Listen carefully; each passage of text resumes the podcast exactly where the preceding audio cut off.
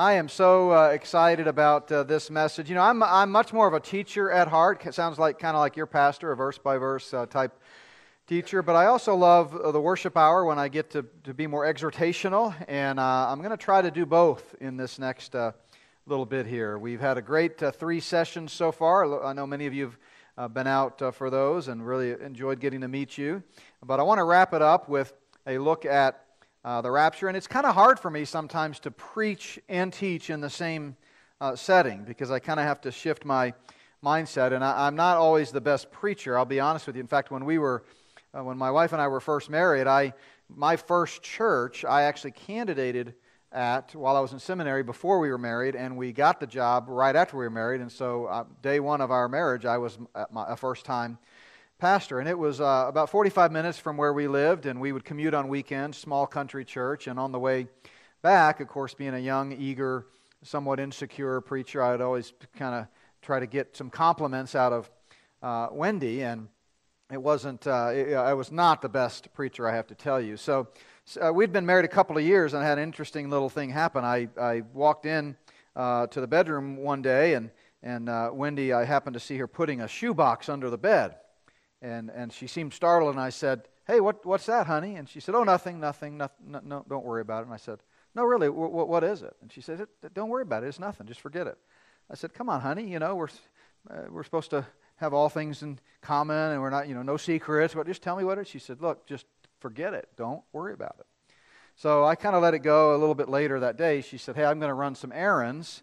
And, uh, she said, uh, By the way, while I'm gone, whatever you do, don't look in that box.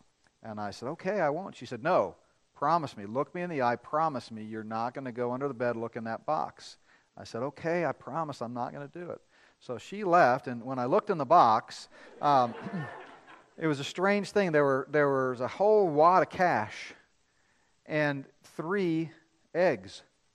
Eggs, like you find in, you know, in your refrigerator. So I didn't know what to make of it. I put it back under the bed. She comes home, and finally, curiosity got the best of me. I said, Honey, I have a confession to make. I looked in the box. She looked in the box. I, I looked in the box. What is going on? I, she, she said, what, what, I said, what are, those, what are those eggs doing in this box under your bed? She said, Well, I'll, I'll tell you. Ever since we've been married, I've been evaluating your sermons. And every time you preach a bad sermon, I put an egg in the box. And so I'm sitting there doing the math, been married two years, preaching you know, three bad sermons. I'll, I'll take that. Not bad. I said, well, that explains the eggs. What's all that cash in there? She said, oh, every time I collected a dozen eggs, I sold them.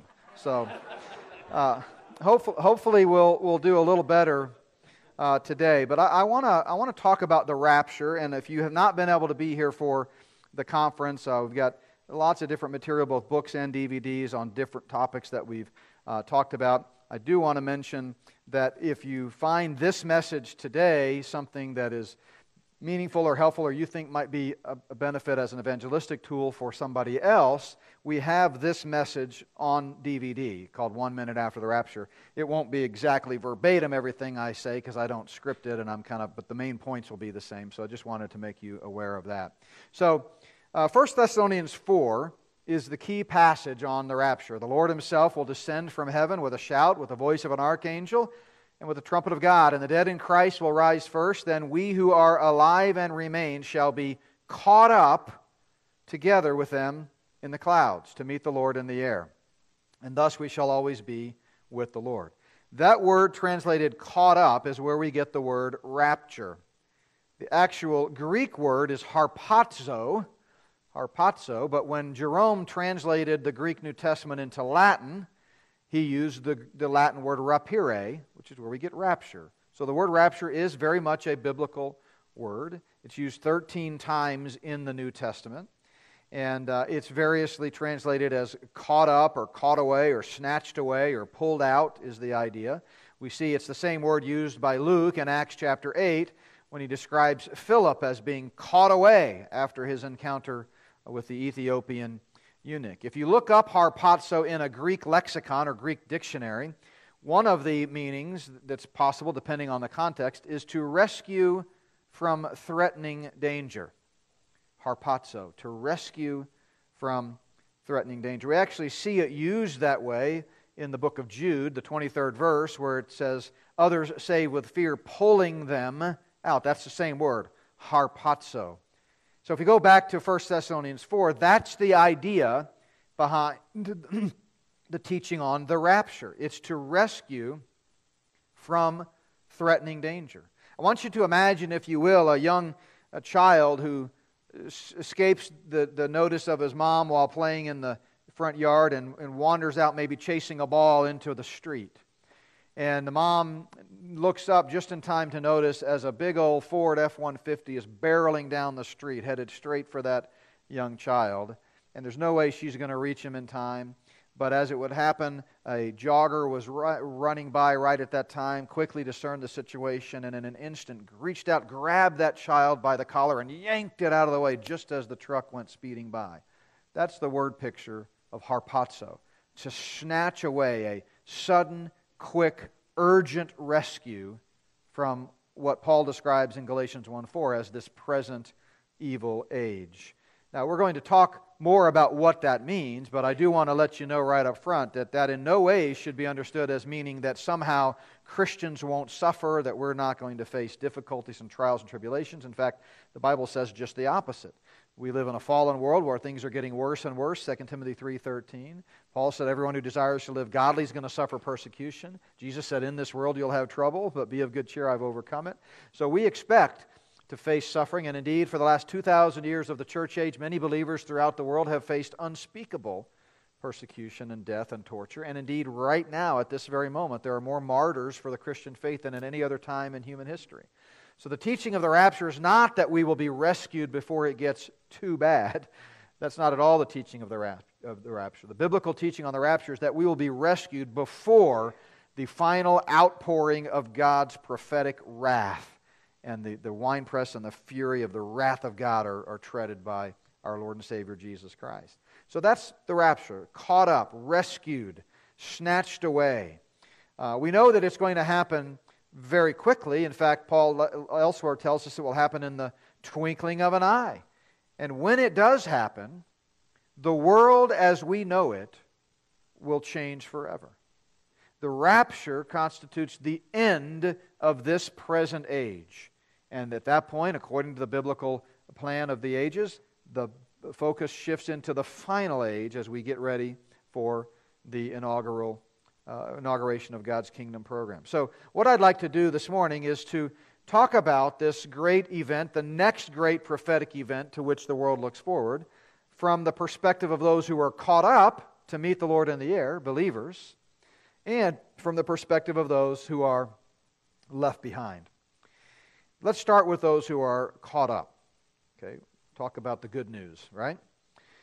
Those who are caught up one minute after the rapture will, first of all, experience the long awaited return of the Savior. We've been talking about that for three sessions, how the Bible uh, is telling a story that ultimately uh, culminates in the kingdom inauguration when the King of Kings and Lord of Lords takes the throne. And we've been waiting, as have others uh, for centuries, for that uh, to happen. Jesus gives us the first inkling of how that will happen as it relates to the church in John 14. The night he was betrayed in the upper room, he's having that intimate moment with his disciples. He, he institutes the Lord's Supper, he washed the disciples' feet, and he says to them, If I go and prepare a place for you, I will come again and receive you to myself, that where I am, there you may be also. This is the earliest reference to the rapture anywhere in humanity. In other words, before this moment, there was no inkling anywhere on earth of something called the rapture. The rapture is called a mystery, meaning it was something that was previously unrevealed. Paul would later call it that in 1 Corinthians 15. But here, even though the church hadn't been formed yet, Jesus is reminding his disciples, because as God, of course, he knew what was going to unfold in the days and hours to come. He wanted them to know that I'm going to come and receive you to myself. But it's important to note that Jesus did not say that the purpose of his future coming was so that he could be where they are on the earth. It's so that we can be where he is in heaven. That's the difference between the rapture and the second coming. At the second coming, he comes all the way to the earth, takes the throne, and rules over the world. At the rapture, we meet him in the air. And we are experiencing some things that we're going to talk about here in a second in heaven. This is what uh, Paul called the glorious appearing, the blessed hope of our great God and Savior. And one minute after the rapture, finally, at long last, we will experience that long awaited return. We've used this chart a lot this weekend, but here's where the rapture fits. And you'll notice that it is the next great prophetic event to which the world looks forward. Nothing has to happen before the rapture. Sometimes people will say, Well, I know the rapture won't happen today because the temple hasn't been rebuilt, or because such and such, or this and that. None, none of that makes any sense according to the biblical narrative. The Bible teaches the doctrine of imminency. Imminency means the rapture can happen at any moment. It could happen today, it could have happened yesterday, it didn't, it could happen today, it might happen tomorrow, it might not happen for 50 years. We don't know. But one minute after the rapture, those who are caught up will experience that long awaited return. But we'll also experience a timely rescue. A timely rescue.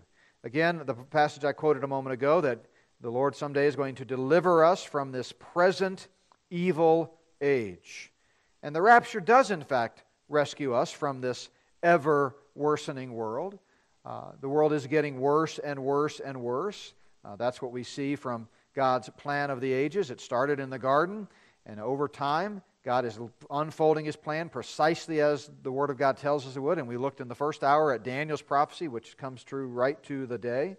Uh, but here we are living in this final last days period, and when he comes back, we're going to be rescued from this period, which the Bible calls the last days or the present evil age. It's an age where Satan is the prince of the power of the air, he's the God of this age. This is his domain, and uh, the Lord's going to rescue us from that. I've mentioned several times that depravity is a degenerative disease. Sometimes we forget this very important principle. I was talking to someone at the break about optimism versus pessimism, and a lot of people today think that if we can just get smart enough and uh, see enough people get saved or elect enough Christians or get the best technology, we'll get better and better and better and better and better. Uh, but that's not the testimony of Scripture. The testimony of Scripture is that depravity is degenerative. It doesn't get better with time, it gets worse. And it needs a remedy. And it's only through faith in Christ can we deal with the problem of sin in, in the world. Uh, it doesn't self correct. Uh, of course, there's always seasons of blessing. God is a powerful God. He's doing amazing things at any one time. There are pockets of revival, there are miracles happening. God is doing amazing things. The very fact that people come to faith is an incredible uh, miracle, and angels rejoice in heaven over that. And we praise God for that. We should always be working to live for Christ and make the world a better place and, and, and, and as shine, as Paul says, like lights in this perverse generation. But that doesn't change the reality that until the Prince of Peace and King of Kings comes back and takes the throne, the world is getting worse and worse. 2 Timothy 3:13 tells us that evil men and impostors will grow worse and worse. Paul said that in 67 AD. So that's if it's been getting worse and worse and we're roughly 2000 years later, you can just imagine how bad it is. So if you look at back at our uh, timeline again, sin entered the world roughly here, and since that time, roughly 6,000 years, we've been getting worse and worse and worse. And it will reach a pinnacle, a climax, if you will, in that final seven year period that we talked about in the Sunday school hour, when the cosmic struggle between God and Satan reaches new heights and comes to a final climactic end with the battle of Armageddon. As I mentioned, we know that the whole world is under the sway of the wicked one. If you recall that conversation in the book of Job, when Job confronted God in heaven, and the Lord said to Satan, Where do you come from? What did Satan say? From going to and fro on the earth and from walking back and forth on it. The earth is the devil's playground. And the rapture will rescue us from this present evil age one day. See, we recognize that the struggle that we have, we should recognize anyway, is not against flesh and blood.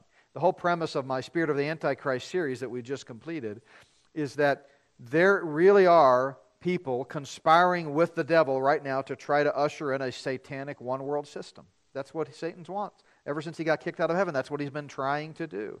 And we uh, sometimes think our enemy is, is someone with flesh and bones, or our enemy is someone from a political party, or enemy is whatever. a, a, a social system, a, a governmental system, communism or Islam or socialism, you name it. That's not the enemy. Those are manifestations of an ultimate unseen uh, enemy. Uh, we wrestle against principalities and powers and the rulers of darkness and spiritual hosts of wickedness in high places. Uh, you know, there are only two times in human history, according to the Bible, when Satan himself, the prince of demons, indwells a human being. We know that demons can indwell unbelievers. And Satan, of course, is not omnipresent. He's not omniscient. He's not omnipotent. He can only be in one place at one time, right? So Satan is using one third of the angels that fell with him at his disposal to accomplish his means. And they're out ter- territorially reporting back and helping, he's help, using them to, uh, to, to work on his battle. Uh, and of course, we know, because we know the rest of the story, that he's lost the battle, and, and that's what we've been talking about uh, this whole uh, conference. But there are only two times when Satan thought he had an opportunity that he didn't want to delegate. It was so important of a moment in his mind, in his battle with God, that he said, I'm going to handle this one myself. And both occasions are related to the, the advents of Christ, the first advent and the second advent. So here, God puts on human flesh, comes to Satan's playground, makes himself vulnerable, and Satan, rather than delegating to demons, says, I got this one, guys. And he indwells Judas, according to the Bible. And Judas then, of course, betrays Christ, and Satan saw that Christ was crucified in that way. Now, Jesus rose from the dead three days later, defeating death, hell, and the grave, and how Satan must have shrieked in horror when that happened. Uh, but Satan still doesn't believe he's lost, even though he received a mortal wound at that moment, just as Genesis 3.15 tells us he would, and we talked about that. Uh, so he's been struggling for the last 2,000 years to still try to win this battle in a futile effort. Uh, and it's a, it's, an, it's a powerful battle, and it's a powerful thing when you think about all the devastation and destruction that Satan, who Jesus says was a liar and a murderer from the beginning, that's the, he lied and, and killed, that's what he does. Uh, and, and that's what he's doing. So, you know, I, have I've told this story often that you know, the story of a missionary who's maybe uh, serving in a remote jungle and he's out uh, away from his hut, but he comes back, and as he comes back to his hut, he steps through the door and he sees this massive python snake there had made its way into his hut. So the missionary pulls his sidearm, which he always carried for protection, shoots the python right in the head, but then, of course, if you've ever shot a snake, you know they begin to then writhe. Well, this thing was so massive and so huge that it's writhing around inside the hut. The missionary has to step back outside and he's watching and hearing as things are clattering and clanging and he sees you know, dust flying up and he just watches until finally all lay still and he knew that it was over. Well, at Calvary, Satan received the mortal wound, and now for the last 2,000 years, he's been writhing and destroying and just, you know, killing but someday he'll be cast into the everlasting lake of fire along with the Antichrist and the false prophet, and it will be, all things will be made new. So the rapture definitely rescues us from this ever worsening world. But more than that, the rapture rescues us from the wrath that is to come. Remember, this seven year period, as bad as things are now, this seven year period that's going to come is going to be not like anything that you've ever seen. It's known as the great day of the Lord's wrath. It's uh, the overflowing scourge, the prophets called us. And the Bible promises that the body of Christ, the church, will be rescued, delivered before that wrath. We will not face the wrath of God. And we're going to be delivered from it because God has not appointed us to wrath, but to obtain deliverance. Salvation there is a reference to the, the rapture, deliverance, through our Lord Jesus Christ. So, one minute after the rapture, we will, those who are caught up anyway, will experience a long awaited return, a timely rescue, and a physical renewal. One of the things about the kingdom is that ultimately, when all is said and done and time shall be no more, flesh and blood cannot inherit the kingdom. Paul made this very clear. Uh, I say this, brethren, that flesh and blood cannot inherit the kingdom of God, nor does corruption inherit corruption. Behold, I tell you a mystery. We shall not all sleep but we shall all be changed. Someone's pointed out that last sentence there might be a good motto for the church nursery. We shall not all sleep, but we shall all be changed. But what he's talking about there is that this body, which is under the curse of sin, cannot enter the ultimate kingdom. We have to be glorified. And at the rapture, uh, in a moment, in the twinkling of an eye, we will be changed, those who are on the earth. Uh, why? Because this corruptible has to put on incorruption. This mortal has to put on immortality. Paul tells us the whole world is groaning, desiring to be clothed with our habitation, which is from heaven. Um, we're looking forward to the redemption of our bodies. Uh, today, when a person dies that's a believer, they're, go immediately into be in the presence of the Lord. Uh, their body goes, if they're buried, goes to the ground. Um, and at the rapture, every believer from the church age who has died is going to be, re- the physical aspect of them is going to be reconstituted. It doesn't matter whether they were lost at sea, burned up, buried 1900 years ago. Those very atoms never cease to exist, and they're going to be translated, glorified into a glorified body for all of eternity. Those of us that have not experienced death, we will be not resurrected, but translated in a moment, in a twinkling of an eye, will be changed. So the believers who have already died will be resurrected. The dead in Christ will rise first. Uh, doesn't mean they've been asleep or lacked consciousness for 2,000 years. They're in the presence of the Lord. To be absent from the bodies, to be present with the Lord. Uh, your pastor's been preaching through Philippians. On, I don't know if he's gotten to the passage yet, but where Paul was talking about how I desire to leave this earth and be with the Lord, which is far greater, but it's more needful for me to be here, right? And that's the way we feel sometimes, right? You know, honestly, if it weren't for my family and, and my flock and my friends and people that I, that I care about, Man, I'd much rather, I mean, no offense, I'd rather, I'd be out of here, be gone, be with the Lord, right? Get rid of this sin stricken world. Um, but when that moment happens, there's going to be a physical renewal, and then there's going to be a corresponding resurrection. So those who are alive are translated, those who've already died are resurrected, and we all have this grand reunion uh, in the sky. Remember, the dead in Christ will rise first. So, uh, one of the charts that we have in our chart book, and we don't have time to go through all of it here, but if you're interested, the Bible is very clear about when each person receives their eternal body. Um, for all unbelievers, it occurs at the great white throne judgment. Uh, but for believers, it occurs at varying times. For the church, it's at the rapture. Old Testament saints, it's at the second coming, and millennial believers, it's at the end of the millennium. So then, as I mentioned, there's going to be a great reunion, a joyful reunion in the sky as we get to see our loved ones who've already died in the Lord and gone before us. Um, that's the reason Paul is able to say in the rapture passage in 1 Thessalonians 4 that we don't sorrow as if we have no hope. Because we know that even though it's, it's painful to lose someone you love, we're going to see them again. That, it's, it, it's, that life on earth is just a speck on the timeline of eternity. And so we're separated, but we know that when the Lord comes back, He's going to bring with Him those who sleep. That's a euphemism for died. And there will be this grand reunion in the sky.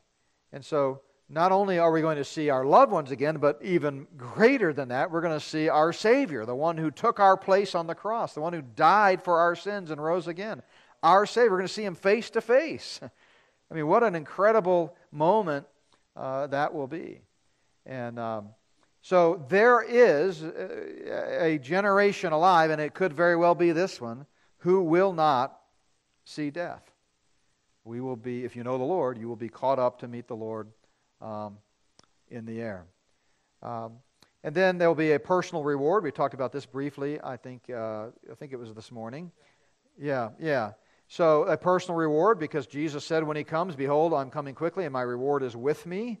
And that's talking about uh, the, the treasures that we can store up in heaven based on our life of faithfulness and service. Um, Colossians puts it this way whatever you do, talking to believers, do it heartily as to the Lord, knowing that from the Lord you will receive the reward.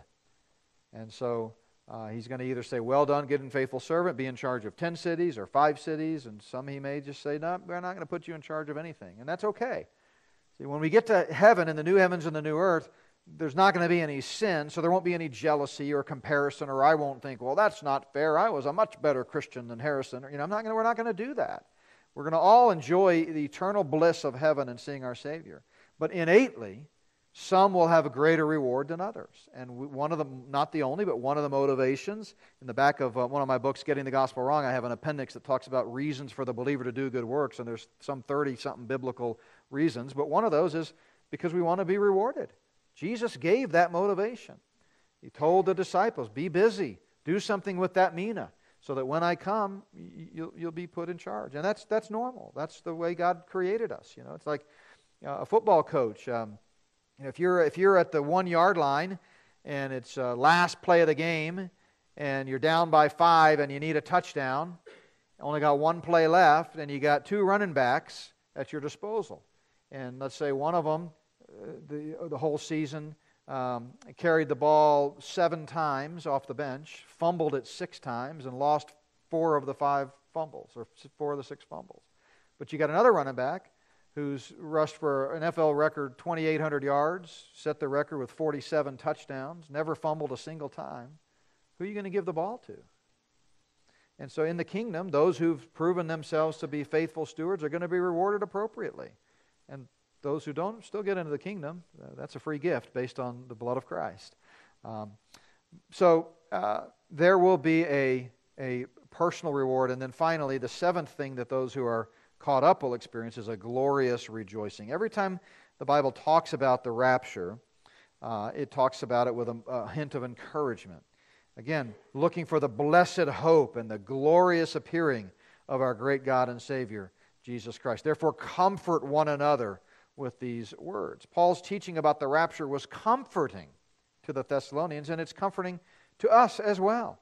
It's one of the re- many reasons that a rapture after the tribulation, which some people mistakenly teach, makes no sense. It makes no sense based on Daniel's prophecy, it makes no sense based on Paul's promise that the church will not face any of the wrath of God, and the whole seven year tribulation is the wrath of God. It starts in Genesis, uh, Revelation 6, goes all the way to chapter 18. But one of the biggest reasons that just wouldn't make any sense to me is every rapture passage is comforting. So think about it this way how, how would this make any sense? Dear brothers and sisters in Christ, you are about to experience seven years of pure hell on earth. There are going to be seal judgments. There are going to be giant locusts. There's going to be earthquakes like nothing you've ever seen. Massive hailstones are going to be falling out of the sky and crashing into people. You're going to be needing to hide out into the cave, and that's just the seal judgments. Then there are going to be trumpet judgments. Then there's going to be bowl judgments. It's going to be a time of unprecedented persecution. Uh, one third of people are going to die, then another quarter of the world's population will die. All fresh water will be turned into poisonous water. There's going to be a massive asteroid that comes down out of heaven to hit the earth. Therefore, comfort one another with those words. I mean, no, the comfort is that we're not appointed to wrath. We're not going to be there when that final battle takes place. But what about those who are left behind? Well, there are several things. I'm going to list 10 of them here that will be true one minute after the rapture for those who don't know the Lord Jesus and are left behind. The first thing they will experience is a global confusion. A global confusion. The sudden disappearance of millions of people will certainly create a global sense of bewilderment. What's going on? It will be one of those end of the world as we know it scenarios. What is happening? What is going on? But we know that God is not the author of confusion. Satan, on the other hand, is. And one of the Luciferian credos, as they try to usher in this satanic one world system, is order out of chaos. They've got to create chaos so they can bring order. And there will be a global confusion one minute after the rapture that leads then to a false explanation. They're going to need to explain this. They're certainly not going to stand up on satellite TV and announced, listen, the creator of the universe, in keeping with his holy word, has just rescued the bride of Christ before the great and terrible day of the Lord. They're not going to say that. Satan is a liar, and he's going to bring a false explanation. Jesus described Satan as uh, whenever he speaks, he speaks a lie because he speaks from his own resources. He is a liar and the father of lies. So we don't know what false explanation they might give. We could speculate. Uh, there are all kinds of things that are in the works that would be at their disposal to try to explain away this supernatural rescue. Uh, in Spirit of the Antichrist, in that 18 video set, we, we talk about a, a lot of these, but one such uh, theory would be Project Bluebeam, uh, developed by NASA, in which they uh, use these massive holographic images, originally created in conjunction with the army to, to, to use as a weapon of war. So, for example, they might be fighting a, a Muslim enemy, and so they might project a holographic image of Muhammad and with massive loudspeakers saying, you know, lay down your weapons or something like that. That was the original uh, theory of it. Uh, but they can make some pretty powerful holographic images. In fact, in Spirit of the Antichrist, under the, the video on the, the rise in paranormal activity, I talk about how uh, right now there are people paying $100 or more for tickets to a Whitney Houston concert. You're saying, wait a minute, Whitney Houston, I thought she died. Oh, yeah, she's dead. but she's also on tour with her holographic images. And several other deceased artists are doing the same thing. And you watch that concert, you would not know you're not watching a real person. And so they can use this type of technology to project images. We also see Hollywood getting into the mix, talking about all kinds of scenarios where they could say maybe we were invaded by aliens and we were all captured and you know beamed up or you know who knows what, what they're going to say but there's no question there will be a false explanation which will constitute an unprecedented deception an unprecedented deception deception is getting worse and worse we talked about that uh, already uh, 2 Timothy 3:13, evil men and impostors are getting worse and worse, deceiving and being deceived. That means it's easier to deceive and it's easier to be deceived, which is a pretty deadly combination. And uh, in Spirit of the Antichrist, we talk about how ultimately one Antichrist is coming who will be indwelt by uh, Satan uh, to seize the moment and try to overcome Christ one more time when Christ once again makes himself vulnerable and comes back. Um, but in, along the way, many antichrists have come. In fact, the spirit of the antichrist is already at work among us. And Jesus, in his Olivet Discourse, talking about that final seven year period that we talked about from Daniel, gives the disciples and the future nation of Israel who, will be alive at that time a strong warning. And he begins, how does he begin the Olivet Discourse? What are the first words out of Jesus' mouth? The disciples say, we want to know what the sign of your coming is. If it's not going to be now, we thought it was now, it's not going to be now, okay, when's it going to be? First words out of his mouth in that long sermon are take heed that no one deceives you. And he says this many times in that Olivet discourse. For example, uh, many will come in my name and deceive many. Many false prophets will arise and deceive many. Uh, false Christ will show great signs and wonders to deceive, if possible, even the elect. Right? And this is what we talk about in, in Great Last Days deception. Uh, how this deception is getting worse and worse and worse and worse. Uh, in chapter 8 of Great Last Days Deception, I talk about top 10 lies that people believe today, and frankly, most believers believe at least five or six of those lies.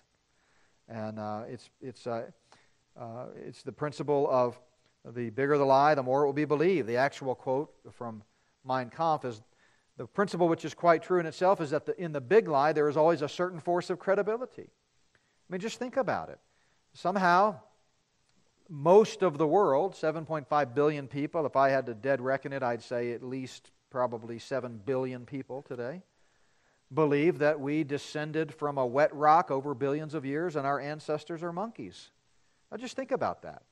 Uh, let's say you're, you're sitting at Starbucks in the year, I don't know, 1300 and you're talking to a friend before Darwin and his eugenics program and his cousin, and you say, huh, wouldn't it be funny if some, someday most people on the earth thought that we were related to monkeys and we all evolved from a wet rock?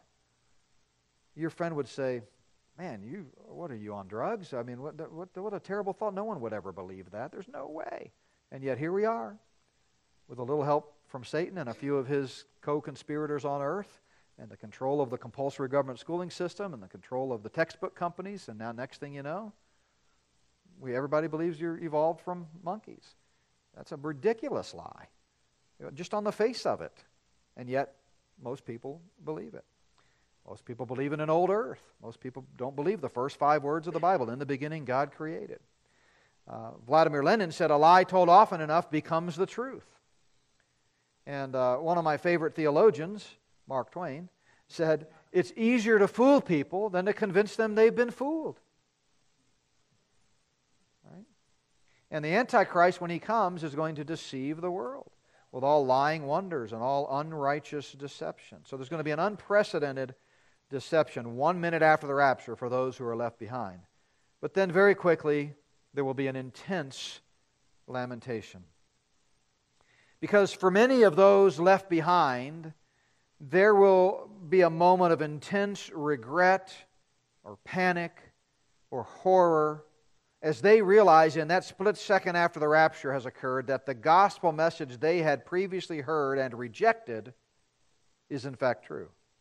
Everything they had heard from their Christian friends or their pastor or maybe read in a book, perhaps something they heard on radio or TV while channel surfing, they will realize one minute after the rapture that the gospel is true, the return of Christ is real, and they've been left behind.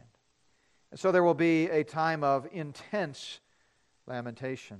Now, we know from the biblical record that those left behind will have an opportunity to be saved. They can believe the gospel. But deception will be so great and so powerful that if they, if they were blinded to the gospel, 2 Corinthians 4 4, before the rapture, it just seems like it would be very difficult when deception is so much greater, for them to refuse the mark of the beast and believe the good news about salvation through Jesus Christ and Him alone.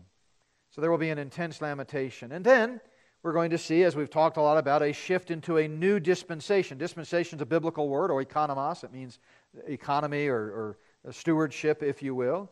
And so, you know, as I mentioned, we're sitting here living in the church age after the rapture and after the, the completion of that final seven years of Daniel's 490 year plan that was paused after the uh, coming of Christ at the, on the day of uh, triumphal entry, we'll shift into the final age, the kingdom age. Um, and there will be a transition. Uh, the rapture ends the church age, it closes that parenthesis. And the tribulation is a transition between the present age and the final kingdom age. The Bible says, in the dispensation of the fullness of times, he will gather, gather together all in one, uh, together in one all things in Christ, both which are in heaven and which are on earth in him. That's the word oikonomia. It's a mystery. And when the fullness of the Gentiles has come in, Israel will finally get her kingdom someday. This is what Daniel talked about in Daniel 2 with Nebuchadnezzar's statue, and Daniel 7 with uh, Daniel's bizarre vision of the beasts. Is that for whatever reason, God in His divine design has planned for Israel to be subject to Gentile world domination all the way through the revived Roman Empire until their long awaited Messiah comes back. And this time, He'll be crowned as a king, not crowned with thorns, but crowned King of Kings and Lord of Lords. And so, uh, one minute after the rapture, the world begins to shift into a new paradigm, a final new stewardship, a new economy on earth that will ultimately lead to the return of Christ. But number six, one minute after the rapture, those left behind will experience a withdrawn protection. And we talked about this earlier as, as well. The Bible tells us in 2 Thessalonians 2 that he who now restrains will do so until he is taken out of the way. And you'll notice in the New King James there that he is capitalized because that's a reference to the restraining influence of none other than God the Holy Spirit. You know, as bad as the world is now, just imagine how bad it will be one minute after the rapture when, for a short period of time, no one single believer occupies planet Earth. I mean, for roughly 2,000 years, Satan's been trying to take over this planet and claim it as his own ever since he received the ultimate fatal wound. He's been trying since he got kicked out of heaven, but in earnest, desperately, in desperation, trying since uh, Calvary. And it's easy to see as we look back through the annals of history how much evil he has orchestrated. I mean, we could go back before the church age into the ancient Near East and think of Nebuchadnezzar or Ahab or in our modern times, Herod and Stalin and Hitler and Mao and Pol Pot and on and on and on. The fingerprints of Satan are all over this fallen world. But what the pages of history do not as overtly record are the number of times that God's people, under the influence of God's Holy Spirit, have preempted some dastardly deed or plan. I mean, maybe it was a firm ethical word in the midst of a corporate boardroom meeting from a Christian board member. Maybe it was a private counsel to a world dictator by a Christian. Maybe it was the selfless sacrifice of godly men and women who stood up to evil and prevailed in some unsung ways that we'll never know about this side of heaven. But without question, the Holy Spirit's restraining influence in and through believers like you and I in the church today has been unmistakable happening behind the scenes. It's a protective influence. And one minute after the rapture, that protection will be gone. And the world will experience evil virtually unchecked. And then, very soon after the rapture, we will see the revelation of the man of sin, an evil revelation. Paul calls him the man of sin, the son of perdition. He will be revealed. He's variously referred to as the beast, the antichrist, the beast of the sea. Um, Satan's man of the hour is on standby at all times. Again, Satan's not omniscient, so he doesn't know when the rapture is going to happen. People ask me all the time, do you think the Antichrist is alive today? Well, absolutely. Satan's choice for the Antichrist is alive today. And if the rapture were to happen right now, he's going to immediately begin working again directly, I believe, based on 2 Thess 2 2 and Daniel, uh, 2 Thess chapter 2 and Daniel chapter 8, uh, to indwell him himself. Uh, Paul tells us his power will be from the working of Satan, the Antichrist will be. And so he's got to have a person ready. Maybe it was Hitler. Maybe it was Stalin. I don't know. We, we, we, the rapture didn't happen then. But if it were happen today, he's got someone on standby. And by the way, uh, if you're interested, see me out back afterwards by the bike racks, and I'll give you my list of who I think the candidates are. But, um, but enough about our current administration. Anyway, um, one, one minute after the rapture, this man of sin, the Antichrist, will begin his rise to prominence. Uh, he may already be in a position of power by that time. Uh, he may already be a world leader, even. But as the end times begin with the rapture, the rapture is the beginning of the end, the beginning of the end times, so too does Satan's counterfeit plan get kicked into high gear at the rapture.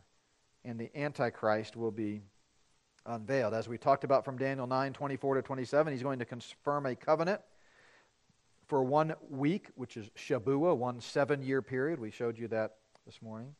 And we won't know his identity for sure until he signs that treaty. But one minute after the rapture, he begins his ascent. But one minute after the rapture, or after the rapture, for those who are left behind, there will also be a worldwide conversion. As we said, there will be people who get saved. In fact, the Bible tells us that there'll be 144,000 first who believe the gospel somehow and are saved. Uh, maybe they read it in the Bible. Maybe they God supernaturally reveals the good news of salvation through His Son and our Savior Jesus Christ. But they get saved, and through their ministry, we see a great multitude of every nation, not tribe, tongue, and language that comes out of the great uh, tribulation. And many of those will be martyred. Those who get saved during the tribulation, many of them will give their lives. Uh, they will be beheaded. Um, but many of them will survive. And the 144,000 are going to go throughout all the world and preach the gospel, and then the end will come. So there will be a worldwide conversion and then there's going to be a geopolitical reorganization. From the chaos and confusion created by the rapture and seized upon by the Luciferians and their champion Antichrist, will, un, will emerge a satanic one world order, a new world order, as they call it, a one world government, ultimately headed by Satan himself in the form of the Antichrist. And I might hasten to add, there's nothing biblically that precludes the one world system from already being in place before the rapture. The Bible just says the Antichrist will take the helm of it. For many years, for centuries really, people who believe in the rapture and teach the Bible in its plain normal sense have thought that the one world system will be developed by the Antichrist. But as I've studied this, I've not found anything in Scripture that precludes it from already being in place. So uh, I asked this last night Has it ever occurred to you that if the Lord tarries us coming long enough, we may be raptured as Chinese citizens? We don't know. But one minute after the rapture, there will be this geopolitical reorganization. And that's been Satan's goal all along to usher in a one world government where everybody worships him. John Lennon spoke of the world in this manner when he sang his famous song, Imagine There's No Countries. It isn't hard to do. No religion, too. Imagine all the people living life in peace. Imagine all the people sharing all the world, and the world will live as one. But it's all counterfeit because he's the antichrist, the fake Christ, the one who is against Christ. And it's not until the rider on the white horse in Revelation 19, who's called faithful and true, comes back, that we will see real peace.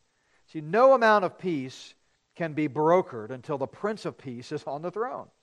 So we can talk all day about the happenings in the Middle East and the Gaza Strip and moving the, the capital and moving the embassy and this and that and people signing this treaty or that treaty. It's, none of it gets me excited because we live in a fallen world where Satan is prince. And this geopolitical organization is what we talk about at length in Spirit of the Antichrist. And it's fast at work happening right now uh, as we see things moving around us. But one day, uh, after the tribulation, Christ is going to come back. The government will be upon his shoulder, and there will be no end to peace.